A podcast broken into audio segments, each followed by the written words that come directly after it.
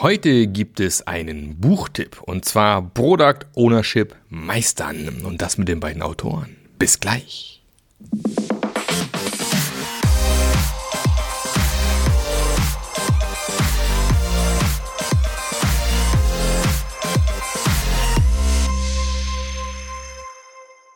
Herzlich willkommen zu einer neuen Episode vom Scrum Master Journey Podcast. Und äh, wir sind alle schon am Grinsen und Lachen, weil hier äh, gerotzt und gehustet wird, aber wir werden es trotzdem irgendwie rumkriegen. Wie man hören kann, habe ich zwei fantastische Gäste heute mit dabei.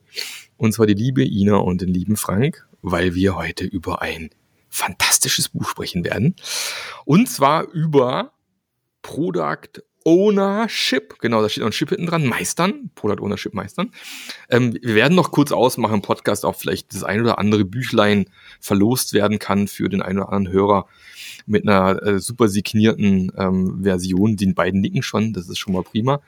Genau, aber bevor ich dann hier voll losstarte, ähm, bitte ich euch einfach ganz kurz, dass ihr euch vorstellt. Wir fangen natürlich mit, mit der Dame an, Ladies first. Äh, liebe Ina, stell dich mal kurz vor. Ja, hi Marc, schön, dass es geklappt hat. Freue mich mega hier zu sein. Ähm, ja, ich bin Ina Einemann, ähm, Agile Coach äh, bei Open Knowledge und ähm, mache viel Unterstützung beim äh, für Product Owner, deswegen ja auch das Buch Product Ownership Meistern ähm, mit sehr sehr vielen Methoden und Techniken ähm, gehen wir gleich noch genauer drauf ein und ja unterstützt da in verschiedenen Projektteams äh, bei der individuellen Softwareentwicklung. Mhm, super. Danke, Ina. Frank. Ja, auch von mir nochmal danke, Marc. Super, dass wir hier sein dürfen. Finde ich klasse. Genau, ich habe so zwei äh, Rollen, wenn man das so will. Die eine Rolle ist, ich bin Berater für Digitalisierung äh, von vorne bis hinten, von der Innovation bis, bis zum Ablösen oder Sterben. Das ist meine eine Rolle. Äh, sterben, ja. Stirb. Ja. Und die, die andere Rolle ist, ich bin Organisationsberater. Also wir transformieren Organisationen bis hin zu unserer eigenen auch. Die eine Rolle, die Digitalisierung ist die HEC und die andere Rolle ist Kurswechsel. Mhm. Das verwirrt immer alle, wenn wir auf Konferenzen sprechen. Dann sind wir da irgendwie drei Firmen, verschiedene Firmenlogos in unseren Namen angeordnet und keiner steigt mehr durch. ja. Das ist, äh, genau. Aber genau, zu eurem Buch. Warum habt ihr das denn geschrieben? Wir haben, ähm, das war so eine, in Anführungszeichen, Schnapsidee äh, auf einer der vielen Konferenzen. Ähm, wir, also ich, vorher war ich auch bei der HEC und dann waren äh, Frank und ich immer sehr, sehr viel gemeinsam äh, auf den ähm, Konferenzen, haben Vorträge gemeinsam gehalten und auf der, haben auch, waren auch am Messestand und ähm, haben dann immer auf dem Rückfahrt sozusagen ja nochmal so über die Fragen nach den Vorträgen ähm, reflektiert, sind das nochmal so durchgegangen. Und ähm, ja, dann haben wir irgendwie gesagt, okay, da kommt irgendwie immer wieder viele Fragen zu den Techniken. Wie kann ich ähm, gemeinsames Verständnis aufbauen? Äh, wie kriege ich äh, das klein genug in die Entwicklungsteams? Also sehr viele Unsicherheiten und dann kam irgendwann, ja, eigentlich müssen wir aus den ganzen Sachen, die wir so auf den Konferenzen erzählen und ähm, ja, uns mit den Leuten austauschen, daraus mal ein Buch schreiben. Also das hat dann noch ein paar Jahre gedauert, bis wir es dann wirklich konkret angegangen sind. Also das haben wir uns dann immer mal mehrmals wieder auf diesen Rückfahrten erzählt. Ja, ja, bald schreiben wir dieses Buch, bald schreiben wir dieses Buch. Und äh, ja, sind es dann wirklich vor, ich glaube jetzt zwei Jahren ganz konkret angegangen mhm. und haben uns einen Verlag gesucht und dann jetzt ist es da. jetzt ist das Baby quasi geboren worden, wenn man so, wenn man so möchte. Ja. Wie würdet ihr denn, sag mal, die Aufgaben von einem Product Owner beschreiben? Was ist aus eurer Sicht eigentlich so die, die, die Aufgaben, die ein Product Owner übernehmen sollte? Wir haben ja auch, äh, haben hier hauptsächlich Scrum Master als Zuhörer, ne, immer das Thema, dass wir unter anderem natürlich auch mit Product Ownern zu tun bekommen die eigentlich noch gar keine Ahnung haben, was sie da eigentlich jetzt machen sollen, die vielleicht ehemalige Produktmanager sind oder ehemals irgendwie Berater, die den Kunden gut kennen oder sowas. Wie würdet ihr denn beschreiben, was so typischerweise so ein Product Owner tut, macht, was er drauf haben sollte? Hm. Also ich glaube, das ist genau der, der, der, die Antriebsfeder auch gewesen, was du gerade sagst. Ne? Wir sehen haben halt gesehen, dass viele Menschen jetzt ehemalige Projektleiter, Produktmanager oder was weiß ich was in diese Rolle Product Ownership oder Product Owner zu sein reingeschmissen werden, aber gar nicht wissen, was mit dieser Rolle überhaupt an Aufgaben verknüpft ist. Mhm. Ähm, wir haben das ja auch, also sowohl HEC als auch Open Knowledge stellt ja selber Individualsoftware her und wir haben in unseren beiden Kontexten auch heute, aber auch damals, als Ina und ich noch zusammengearbeitet haben, auch bei uns genau die Probleme auch gehabt. Ne? Also mhm. wir mussten ja mit unseren Kunden auch irgendwie umgehen und mussten dann jemanden stellen. Einmal auf der einen Seite haben wir häufig die Scrum Master gestellt mhm. äh, und auf der anderen Seite aber auch sowas wie so ein Product oder Proxy, Co-PO oder nenn es wie du willst, der einfach, die einfach äh, die, die Kunden beraten haben in dieser Wahnsinnsaufgabe, wie schaffe ich es, eine Produktentwicklung erfolgreich äh, zu machen. Und erfolgreich bedeutet für Ina und mich, äh, dass es auch ein Erfolg ist, wenn ich erkenne, dass das Produkt nicht trägt mhm. ja, äh, und nicht wünschenswert ist zum Beispiel und ich das dann stoppe, die weitere Produktentwicklung mhm. und dadurch nicht allzu viel Geld ausgebe. Wir sehen das ja immer wieder, wie viel Knete ausgegeben wird für schlechte Produkte, die keiner haben will. Ne? Richtig. So. Und das sind die, die Aufgaben, die damit verknüpft sind, also eine Produktentwicklung erfolgreich zu machen, die, die fangen halt an bei, bei der Ideenfindung. Ja, über, ähm, wir wollen mal die Idee äh, herausfordern, ist das wirklich eine gute Idee? Wollen wir die validieren weiter? Also validieren in Richtung wünschens, ist es wünschenswert, ist es machbar, das Ding? Ja, vielleicht auch Nachhaltigkeit spielt eine Rolle, zahlt das auf unser Geschäftsmodell ein? Ähm, und all diese, die, allein diese Fragen schon beantworten zu können, für ein Produkt. Ne? Da merkt man schon, das muss ein Pro Product Owner eigentlich können. Das ist, mhm. ist Verantwortung mit drin. Ein riesen ähm, Bereich schon bis dahin. Und dann geht es ja los, wenn ich sowas validiert habe und sage, ja, okay, wir wollen dieses Produkt machen. Wir brauchen das.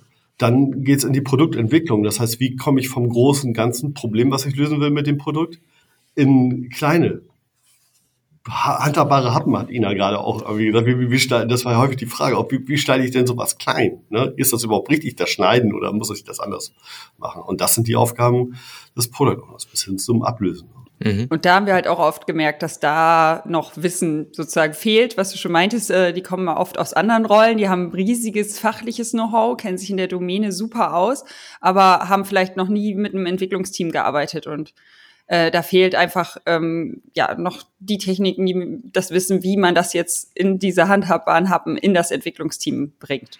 Und genau, ja, was, ja. was Frank gesagt hat, da haben wir dann oft mit Scrum Master und Product Owner Proxy oder wie auch immer unterstützt. Mhm. Aber da, genau da ist der Hebel, dass, dass der Product Owner sich da weiterentwickelt. Mhm.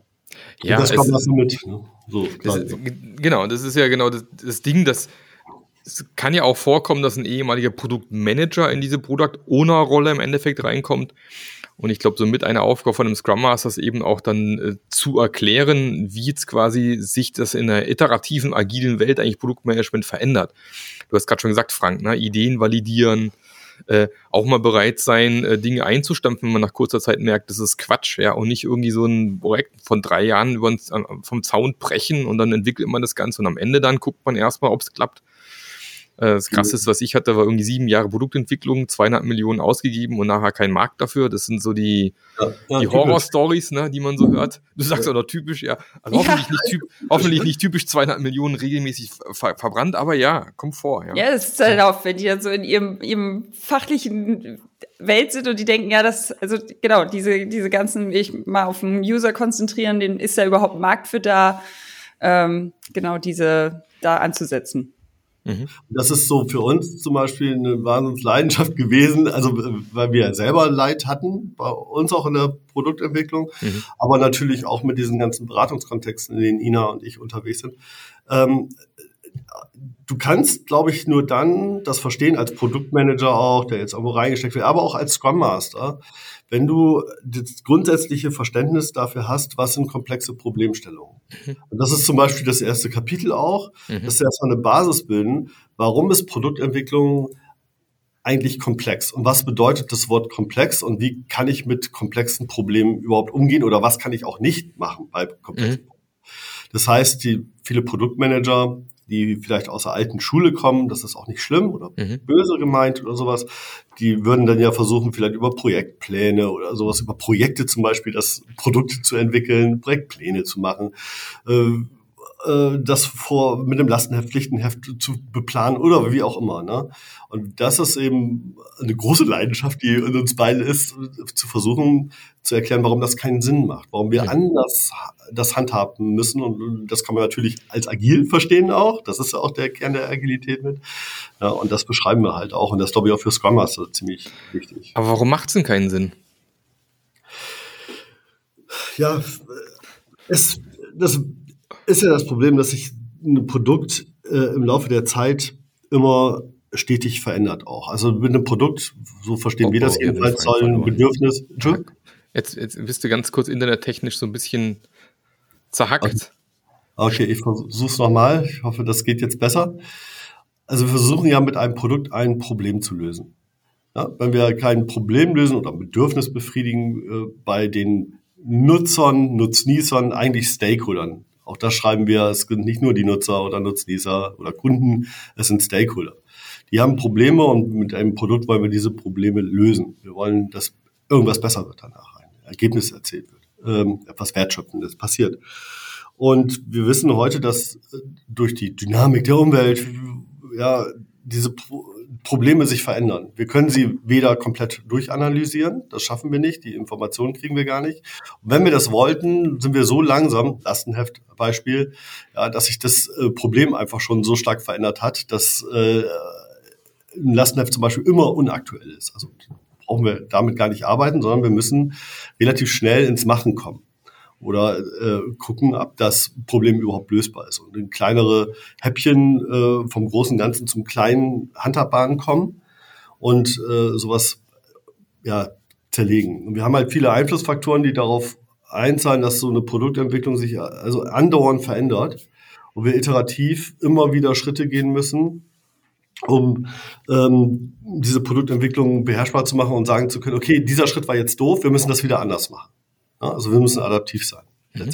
Und dieser komplexe Probleme, und das sind meiner Meinung nach fast alle digitalen äh, Produkte, die wir so herstellen oder Probleme, die wir damit äh, lösen wollen, ähm, die haben halt diese fiese Eigenschaft, dass viele Einflussfaktoren oder auch nur wenige Einflussfaktoren vernetzt untereinander sind und Einfluss auf das Problem haben, auf die Lösung auch haben und so eine Lösung sich andauernd ändert. Also wir müssen bereit sein, immer wieder neue Wege zu gehen. Nur das schaffen wir über Scrum zum Beispiel als ein äh, Prozessrahmenwerk, was uns die Möglichkeit gibt, adaptiv, iterativ vorzugehen. Hm. Aber es sind ja nicht nur, ähm, sage ich mal, äh, ganz, ganz frech gesagt, Oldschool-Produktmanager, die so ein Lastenpflichtenheft geil finden. Äh, jetzt hast du auf der anderen Seite die Entwickler sitzen, ähm, die so auch als alten Schule so ein bisschen kommen und sagen, ja, äh, wie soll denn das funktionieren? Ich will ein komplettes Konzept haben, damit ich weiß, was ich hier implementieren muss und ich möchte bis ins letzte Detail erklärt bekommen, wie das aussehen muss. Wie geht der mit, mit sowas am besten um, Ina? Ja, also Deswegen, da habe ich eben schon gedacht, ähm, ist halt wichtig, den Unterschied zu verstehen, komplex, äh, aber auch deswegen nicht chaotisch. Also das heißt natürlich nicht, dass man jetzt jeden Tag oder jeden Woche eine neue Entscheidung reingibt oder ein neues Stückchen und äh, alles, äh, also gar kein Ziel hat. Deswegen gehen wir auch auf Bereiche wie Product Goal, Vision ein und ähm, erklären, wie wichtig das ist, dass man halt auch entsprechend für ein Entwicklungsteam ähm, so weit planen kann, aber man sich halt nicht der Illusion hergeben, äh, ja, wir, wir beschreiben jetzt hier zwei Jahre das Lastenheft runter und genau so wird es. Also genau dieses richtige Maß zu finden, wofür ja das iterative Vorgehen ähm, sich anbietet. Äh, ja, wie viel kann ich planen? Ähm, wie viel muss ich auch planen, damit ich zu einer guten Entscheidung komme? Ähm, aber ja, sich da sich dabei natürlich nicht völlig zu verrennen. Mhm. Meine, oft schwingt ja da dieses Ding mit, ähm, was man halt früher hatte, dieses über den Zaun schmeißen. Ne? Ich, ich schmeiß quasi meine Pflichten Lastenhefte über den Zaun, hier Entwicklung macht mal. Ähm, und dann habe ich quasi dieses Gate immer dazwischen. Ne? Und dann am Ende äh, gehe ich wiederum als Produktmanager hin und nehme quasi ab, ja, nach zwei Jahren Entwicklungszeit, ob das implementiert worden ist, wie es hier steht. Ähm, da kommt es häufig her, dass dann diese Kämpfe dann immer früher waren, von wegen, aber das ist gar nicht beschrieben worden. Und ich glaube, das ist auch oft diese psychologische Komponente, die da mit reinschwebt, mit reinkommt. Diese Grabenkämpfen in den letzten Jahren, die es halt dann schwer machen, von diesem alten Vorgehen wegzugehen. Ne? Ja, genau. Aber also ich glaube, das, äh, also das heben wir auch nochmal hervor, aber das äh, werden deine Hörer hier, denke ich, schon äh, verinnerlicht haben, dass, dass man ja genau das vermeidet, dass man ein gemeinsames Team ist, äh, gemeinsam äh, die Probleme lösen möchte und ja nicht einfach über den Zaun wirft und äh, ja am besten noch irgendwie einfach nur das Jira-Ticket den Verantwortlichen neu setzt und mhm. sieh mal zu, wie du klarkommst. Ähm, ja, da, also deswegen auch, auch viele, ja. Ja, das finde ich halt auch total wichtig. Halt, ne, wenn du, wenn du das ja. siehst, dass wir ja in der neuen Version ähm, einfach jetzt auch weggegangen sind vom Entwicklungsteam und einfach das Scrum-Team nehmen. Mhm. Ne? wir haben Entwickler, wir haben er Ergebnisverantwortlichkeit. Eine davon ist der Product Owner. Sie vermeiden ja auch dort das, den Begriff Rolle ganz extrem. Das finde ich auch sehr spannend. Mhm. Ja, äh, das ist aber ein Team, was in der Kollaboration, also in der Zusammenarbeit, Kooperation kann man auch zu nennen, zu sagen, äh, verantwortlich ist für den Produkterfolg. Und nur so kannst mhm. du heute Produkte äh, erfolgreich machen. Also indem du Teams hast, die wirklich, was Ina gerade sagte, sich als Team, als gemeinsames Team mit einer gemeinsamen Absprungbasis, gemeinsamen Verständnis für die Problemstellung, aber auch die Prozesse, die wir drumherum haben und sowas, äh, ja, die, die sich zusammengehörig fühlen letztendlich ne, und arbeiten. Genau, und auch halt auch für das Problem mitverantwortlich. Also nicht, also dass sie das Problem verursacht haben, aber halt das Problem verstehen und gemeinsam zu einer coolen Lösung kommen wollen und äh, mhm. nicht einfach was rübergeschmissen bekommen, was, was sie dann so umsetzen das heißt, sollen. Genau. Wir haben ja so ja, deswegen, ja. auch drin und, und viel basiert immer darauf, dass die äh, Leute äh, ein gemeinsames Verständnis herstellen. Also mit allen Stakeholdern auch, die in irgendeiner Art und Weise Einfluss auf diese Produkt die Produktentwicklung haben. Mhm. Definitiv. Ja, ich finde es auch im, im, im Scrum Guide ganz spannend und gut, dass es, äh, wie du gerade beschreibst, ähm, früher gab es das Scrum-Team und Entwicklungsteam, also ein Team im Team, ne, dass man das abgestellt hat, weil es, sage ich mal, in der Realität ja leider oft noch so ist, na, dass der, der Product Owner wahrgenommen wird als, das ist unser Chef oder der steht in der Hierarchie über uns. Ähm, und dabei, wie du gerade beschreibst, geht es ja darum, dass wir als ein Team eigentlich auf der gleichen Hierarchieebene, wenn es irgendwie möglich ist, zusammenarbeiten mit verschiedenen na, Accountabilities heißt ja neuerdings ja, Verantwortlichkeiten ja. und dann dafür sorgen, dass das Produkt erfolgreich ist am Ende. Und wir alle sind dafür verantwortlich und, und nicht dieses, ich kehr für meiner Tür, du kehrst vor deiner Tür und ähm, ich habe die Anforderungen toll beschrieben, dass es jetzt kacke ist, ist eure Schuld. Ja, das ähm, zeugt halt auch ganz oft von einer sehr niedrigen psychologischen Sicherheit nachher. Ne? Ganz viel ja. zu tun für den Scrum Master. Ja. Da sind wir genau an den Themen, wo der Scrum Master nachher ansitzen muss. Ja. ja Was sind aus eurer Sicht so die, die, die, die Punkte, wie, wo ein Scrum Master den Product Owner gut unterstützen kann? Ja, was ähm, wir an, eingangs auch schon so erwähnt haben, also das, das Wissen über die Fachdomäne oder also das, ähm, welche Stakeholder man fragen kann oder so, ist meistens schon da. Ähm, da vielleicht äh, dann zu unterstützen, das auch nicht nur im Kopf zu machen, also wir haben es äh, Stakeholder-Orientierung genannt, dass man das auch wirklich einmal klar macht, wo kommen denn die Anforderungen her, wen frage ich, wie oft, also wie binde ich den wirklich ein. Ähm, das ist, also es passiert oft einfach nur so intuitiv, weil, ach, ich weiß ja, was die Kunden wollen. Und ähm, da wirklich ähm, den dann Techniken an die Hand zu geben, zu, ja, hier, so könntest du es umsetzen und ähm, da gucken wir nochmal genauer rauf, also wirklich ähm, da ja ein Vorgehen zu etablieren, das ist schon ganz am Anfang, also auch unterstützen mit Visionen, ähm, runterbrechen auf Goals. Ähm, Frank ist ein großer Fan von Business Stories. Ähm, ja, und dann wirklich bis zum Sprint runter brechen. Also dann, wie mache ich ein tolles Backlog? Das, also wie, wie mache ich überhaupt ein Backlog, wo nicht einfach nur alles steht, ja hier, äh, das muss alles irgendwie bis nächste Woche fertig, äh, sondern das auch priorisiert ist und äh, wirklich, ja, äh, mhm. die kleinen handhabbaren Teile, die dann ins Team kommen. Mhm. Ich glaube, wir, wir haben auch ein Problem noch. Ähm, Ina und ich sind auch ein Fan vom Poem. Ne? Also die, wie viel mhm. Mandat hat überhaupt so ein Product Owner?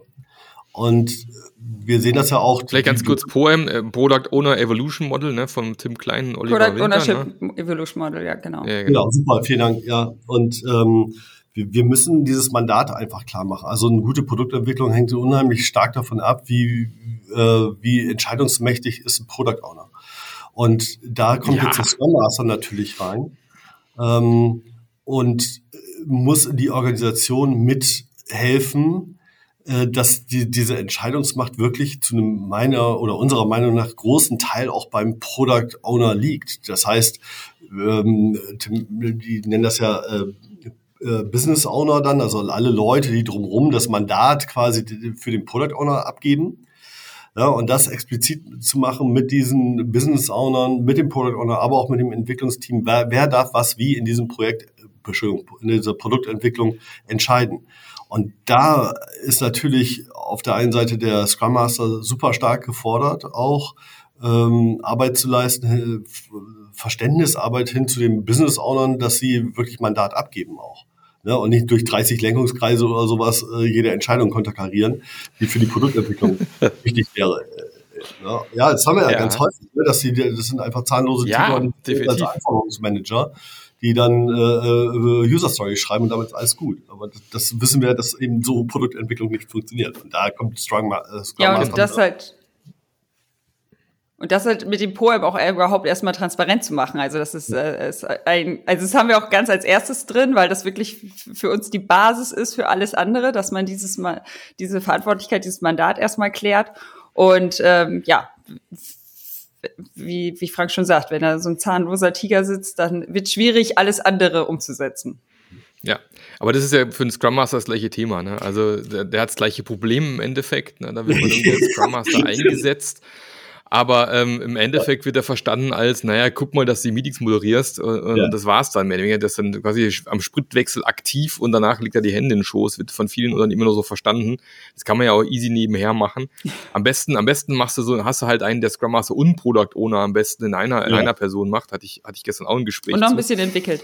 Äh, noch ein bisschen entwickelt, ja. Ja, ja das, ja, das, das, das noch, wenn man noch nicht verstanden hat, ja.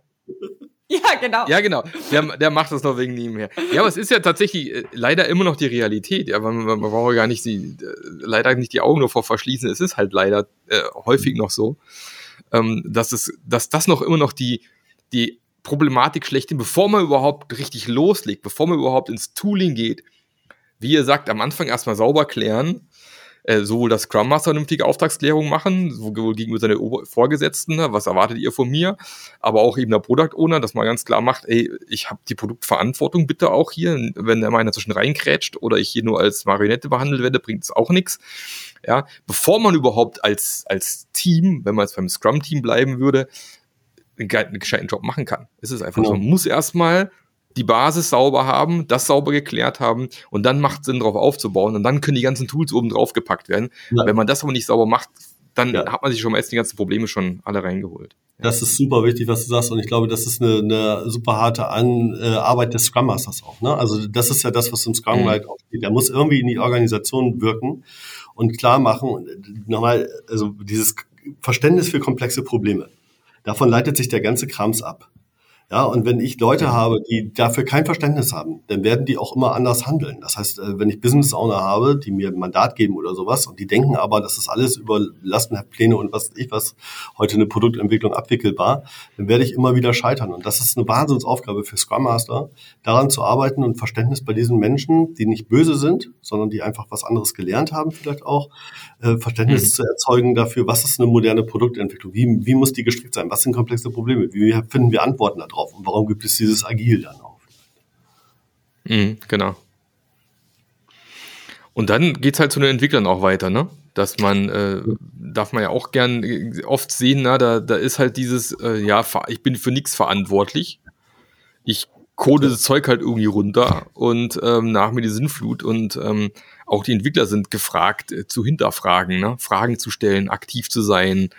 Na, das ist auch was, was ganz häufig fehlt. Ne? Ja, ja, das meinte ich vorhin mit, dass äh, natürlich ja die das Problem verstehen und auch aktiv mit an der Lösung arbeiten mhm. und mhm. sich auch ja als als Teil des Teams also fühlen und mitmachen wollen. Also ja, das, ich finde, das ist auch die Aufgabe dann des Product Owners, irgendwie seine Vision zu teilen und diese Begeisterung zu erzeugen, dass man jetzt hier was ganz Geiles äh, auf die Straße bringt. Mhm. Du hast das vorhin ja auch gesagt, Ina, ne? das ist halt eine, eine gemeinsame also es ist nicht eine, das Problem im Deutschen ist ja das Wort geteilte Verantwortung, könnte man sagen. Shared Leadership oder wie man das auch nennen will. Aber geteilt ist ein Teekesselchen. Ne? Das kann sein, dass jetzt Ina den Teil Verantwortung davon und ich habe einen Teil Verantwortung hiervon. Ich finde das Wort gemeinsame Verantwortung einfach besser. Und den Entwicklern dann natürlich mhm. auch wieder Aufgabe des Scrum Masters natürlich durch das Verständnis für komplexe Problemstellung ähm, zeigen, okay, ihr seid Teil dieses, dieses Verantwortungskreises. Ihr habt auch eine gemeinsame Verantwortung mit mir als Product Owner. Wir haben einen Schulterschluss, nur wir gemeinsam können das herstellen. Und das ist natürlich auch eine, eine harte Arbeit, die nicht der Product Owner macht, sondern das macht eigentlich der Scrum Master daran, an dieser Verständnisarbeit zu, zu arbeiten. Deswegen äh, haben wir den Titel ja auch Product Ownership Meistern äh, genannt, äh, weil es, also es, klar wird ein Großteil vom Product Owner äh, liegt automatisch äh, durch seine Rolle oder seine Verantwortlichkeit liegen viele Aufgaben bei ihm, aber es geht halt wirklich darum, es gemeinsam zu machen und äh, zum Beispiel durch das Poem halt transparent zu machen, welcher Teil liegt denn jetzt wirklich wo und mhm. äh, wie können wir das ja gemeinsam schaffen. Mhm. Aber da, da hört man halt schon viel raus, was so ein, ein Scrum Master eigentlich so an Aufgaben hat. Trotzdem, wie du sagst, ich finde das Buch extrem wertvoll für Scrum Master, weil äh, ich auch der Meinung bin, dass ein Scrum Master äh, die Tools zumindest ansatzweise kennen sollte, die man so typischerweise im, im äh, agilen Kontext anwendet. Ähm, das das finde ich auch cool. Das ist so, glaube ich, mit das erste Buch, was ich im Deutschen eigentlich kenne, wo mal so eine, eine Liste ist von den typischen Tools, die heutzutage äh, standardmäßig in den meisten Firmen angewendet werden. Ähm, beim Thema Storypoints gehen mir die Nackenhaare hoch, aber egal. Ansonsten bin ich einverstanden mit den Dingen, die hier drin stehen. Das ist sogar das Kapitel, in dem du genannt wirst. Nein! Doch, hast du es noch nicht gesehen. Siehst du mal. Ja. Ich habe nur, ich habe es nur gesehen und gedacht, nee, das lese ich mir jetzt besser gar aber nicht. Aber genau, in dem Kapitel, musst du mal lesen. In dem Kapitel haben wir, auf die, äh, haben wir dich zitiert. Das ist schön. Ja. Da freue ich mich. Gut. Nee, aber ansonsten, ich finde es, von dem her, genau das finde ich extrem wichtig, ähm, dass, dass man eben diese Tools kennt. Ja, weil genau dieses Problem sein wird, du kriegst einen Product Owner zugewiesen, der noch keinen blassen Schimmer hat von agil und agilem Arbeiten. Und dann musst du einen gewissen, sagen wir, Werkzeugkoffer dabei haben, wo du dem Product Owner anbieten kannst, dass er diesen Job gut machen kann. Und äh, weil es ist halt, das ist auch was, was oft vergessen wird. Der Scrum Master sollte halt normalerweise derjenige im Team sein, der sich am besten mit agilen Methoden, mit agilen ja. Vorgehen, mit agilen Prinzipien auskennt ja. und nicht der Praktikant, der gerade mal zufällig Zeit hatte. ja. ähm, leider, leider ist das manchmal noch so. Oder ja, da ist ein Mitarbeiter, weiß nicht, was wir mit dem machen sollen. Komm, mach, lass den mal zum Scrum Master aus. Geht mal zwei Tage auf, zwei Tage auf so ein Training und dann ist er ja fertiger Scrum Master und dann äh, ab geht die Post. Äh, wir alle wissen, wenn es so einfach wäre. naja. Also wir versuchen auch zum Beispiel in den Methoden äh, so, so, ein bisschen kritischen Diskurs damit zu führen. Ne? Also ich kann dich gut verstehen, Marc, was, was Storypoints angeht. Bei mir sträuben sich da auch etliche Haare. Ähm, und versuchen aber auch äh, Warnungen zu geben, ne? Wo macht das denn für, wo macht das vielleicht auch überhaupt gar keinen Sinn oder lasst es vielleicht auch weg oder sowas. Ne? Mhm. Also. Aber machen wir nochmal die, die, die Schleife. Ähm, was ist denn, Ina, was ist denn dein Lieblingstool aus dem Buch? Ist ja schwierig, ist ja äh, für welches, für welchen Bereich, aber ähm, also Poem haben wir ja jetzt schon sehr ausführlich besprochen, finde ja. ich äh, immer spitze. Ähm, ansonsten für gemeinsames Verständnis, ähm, sowohl ähm, am, am besten natürlich ganz am Anfang oder auch ähm, dann auch gerne während der Produktentwicklung, vielleicht für größere Features, ähm, finde ich Story Mapping oder Eventstorming sehr, sehr cool. Also das, das mache ich immer mal wieder und das ist einfach, also ja, danach, äh, also ich finde die Methode toll, das, also am besten natürlich wirklich äh, in, in echt mit Post-its an der Wand, alle sind in einem Raum und dann ja. ähm, sehr viel Energie und ähm, man, da kommen coole Diskussionen bei zustande, es wird viel ähm, ja, was ich schon gesagt habe, gemeinsames Verständnis aufgebaut, äh, wo wollen wir eigentlich hin, was macht der User da wirklich und also ich finde das mega mächtig, mega cool und äh, kenne eigentlich, also es machen wir eigentlich fast jetzt in, ich, ich kenne kein Projekt, wo wir nicht eins von den beiden machen. Also es ist sehr, ja. sehr cool.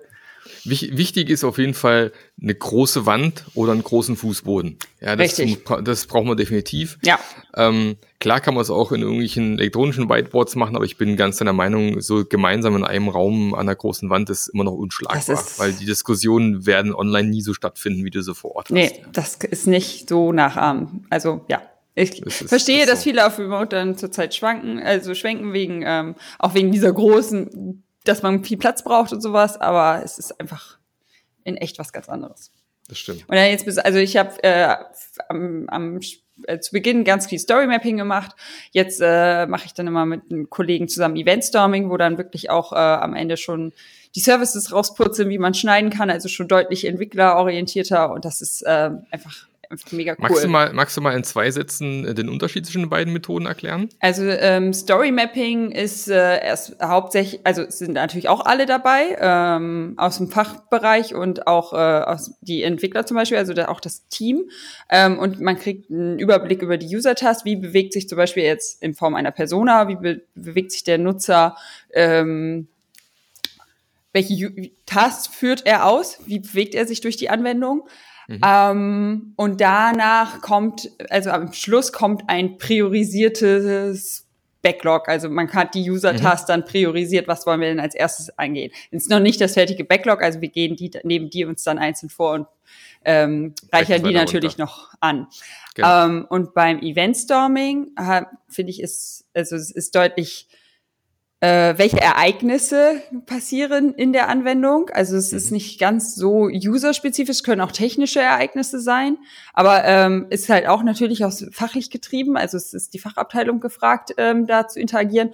Und am Ende kommen äh, bounded Kontexte raus. Also wie, wie kann ich diese Services, wie kann, also was kann ich dann wie umsetzen, dass es technisch am meisten Sinn ergibt. Und da sind dann halt auch, da ist das Entwicklungsteam dann Feuer und Flamme ähm, da einen guten Schnitt zu finden, finde ich auch für große Umgebungen, um einfach einen guten Teamschnitt zu finden, weil das ist ja dann oft nachher, was einem auf die Füße fällt, wenn dann dauernd die Teams untereinander kommunizieren müssen und man ähm, einfach nicht vernünftig getrennte Backlogs hinkriegt. Also das ist einfach äh, so ein cooler Start, um da einen guten Schnitt zu finden. Ähm, ja, das ist äh, so. Das waren jetzt zwei, drei Sätze. Hat nicht ganz geklappt. Aber ja, ist deutlich, also technisch fokussierter, finde ich, also um genau. das Ergebnis dann. Mehr Details gibt es dann hier im Buch äh, auf ja. Seite, ich guck mal. Eventstorming ähm, ist 159. Das weißt du auswendig? Nee, nee ich habe es gerade neben mir auf. Gut, bei, bei, bei, bei, mir steht 147. Was ist da Ach so, los? ja, da, ich bin bei dem äh, Praxisbeispiel. Also wir Aha. haben ja zu jeder Methode ähm, auch, wir haben so ein kleines, äh, uns so ein kleines Praxisbeispiel überlegt. Ja. Ähm, Unsere Product Ownerin Lisa agiert da mit ihren Stakeholdern ja, genau. und ihrem Team.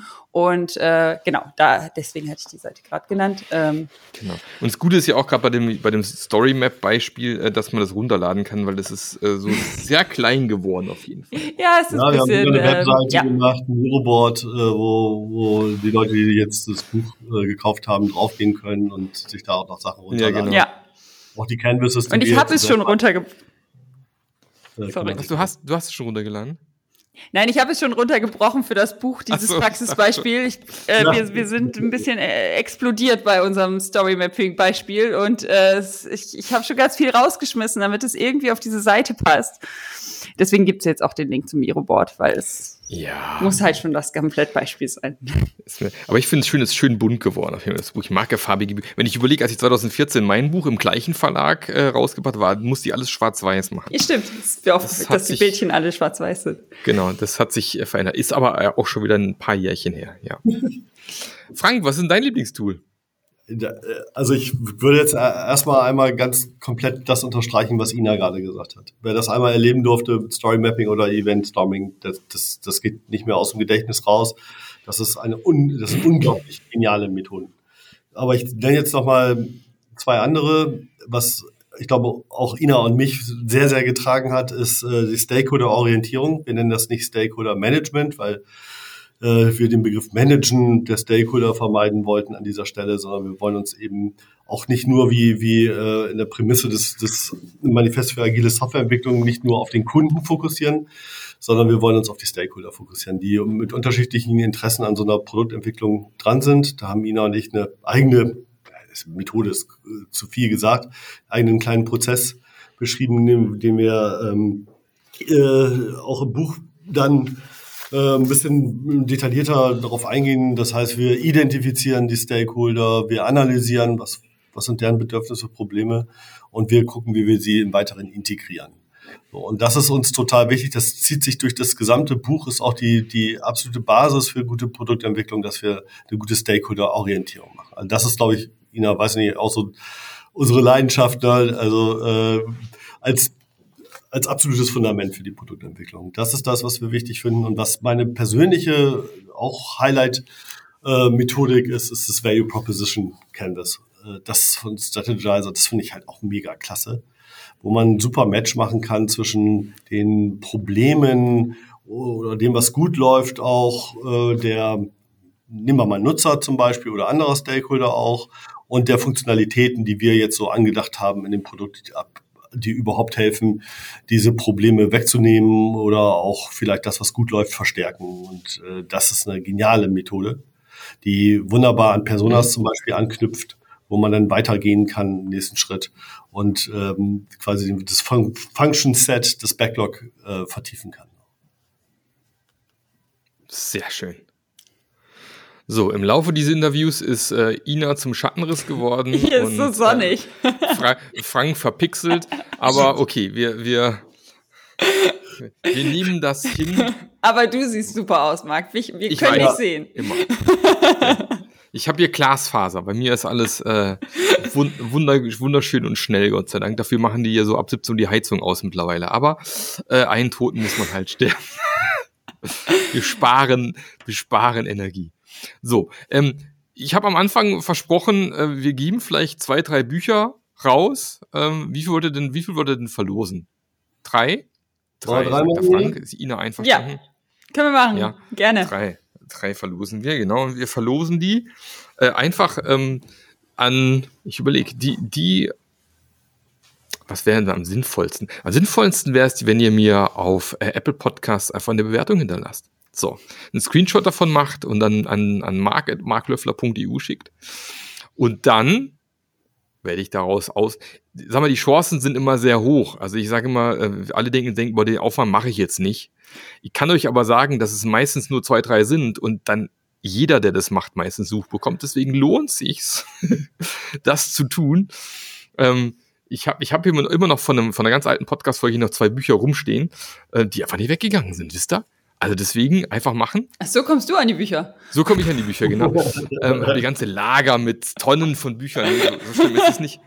Ähm, nee, die, in, in den meisten Fällen sind sie dann am Ende doch alle weg. Aber von dem her ähm, gebe ich das an, an Ina und Frank weiter. Die verschicken es dann direkt an euch oder an dich in dem Fall. Und dann, ähm, genau, einfach mal kurz zwei, drei Sätze reichen. Ja, mehr muss ja gar nicht. Da freut sich der, der Apple-Algorithmus.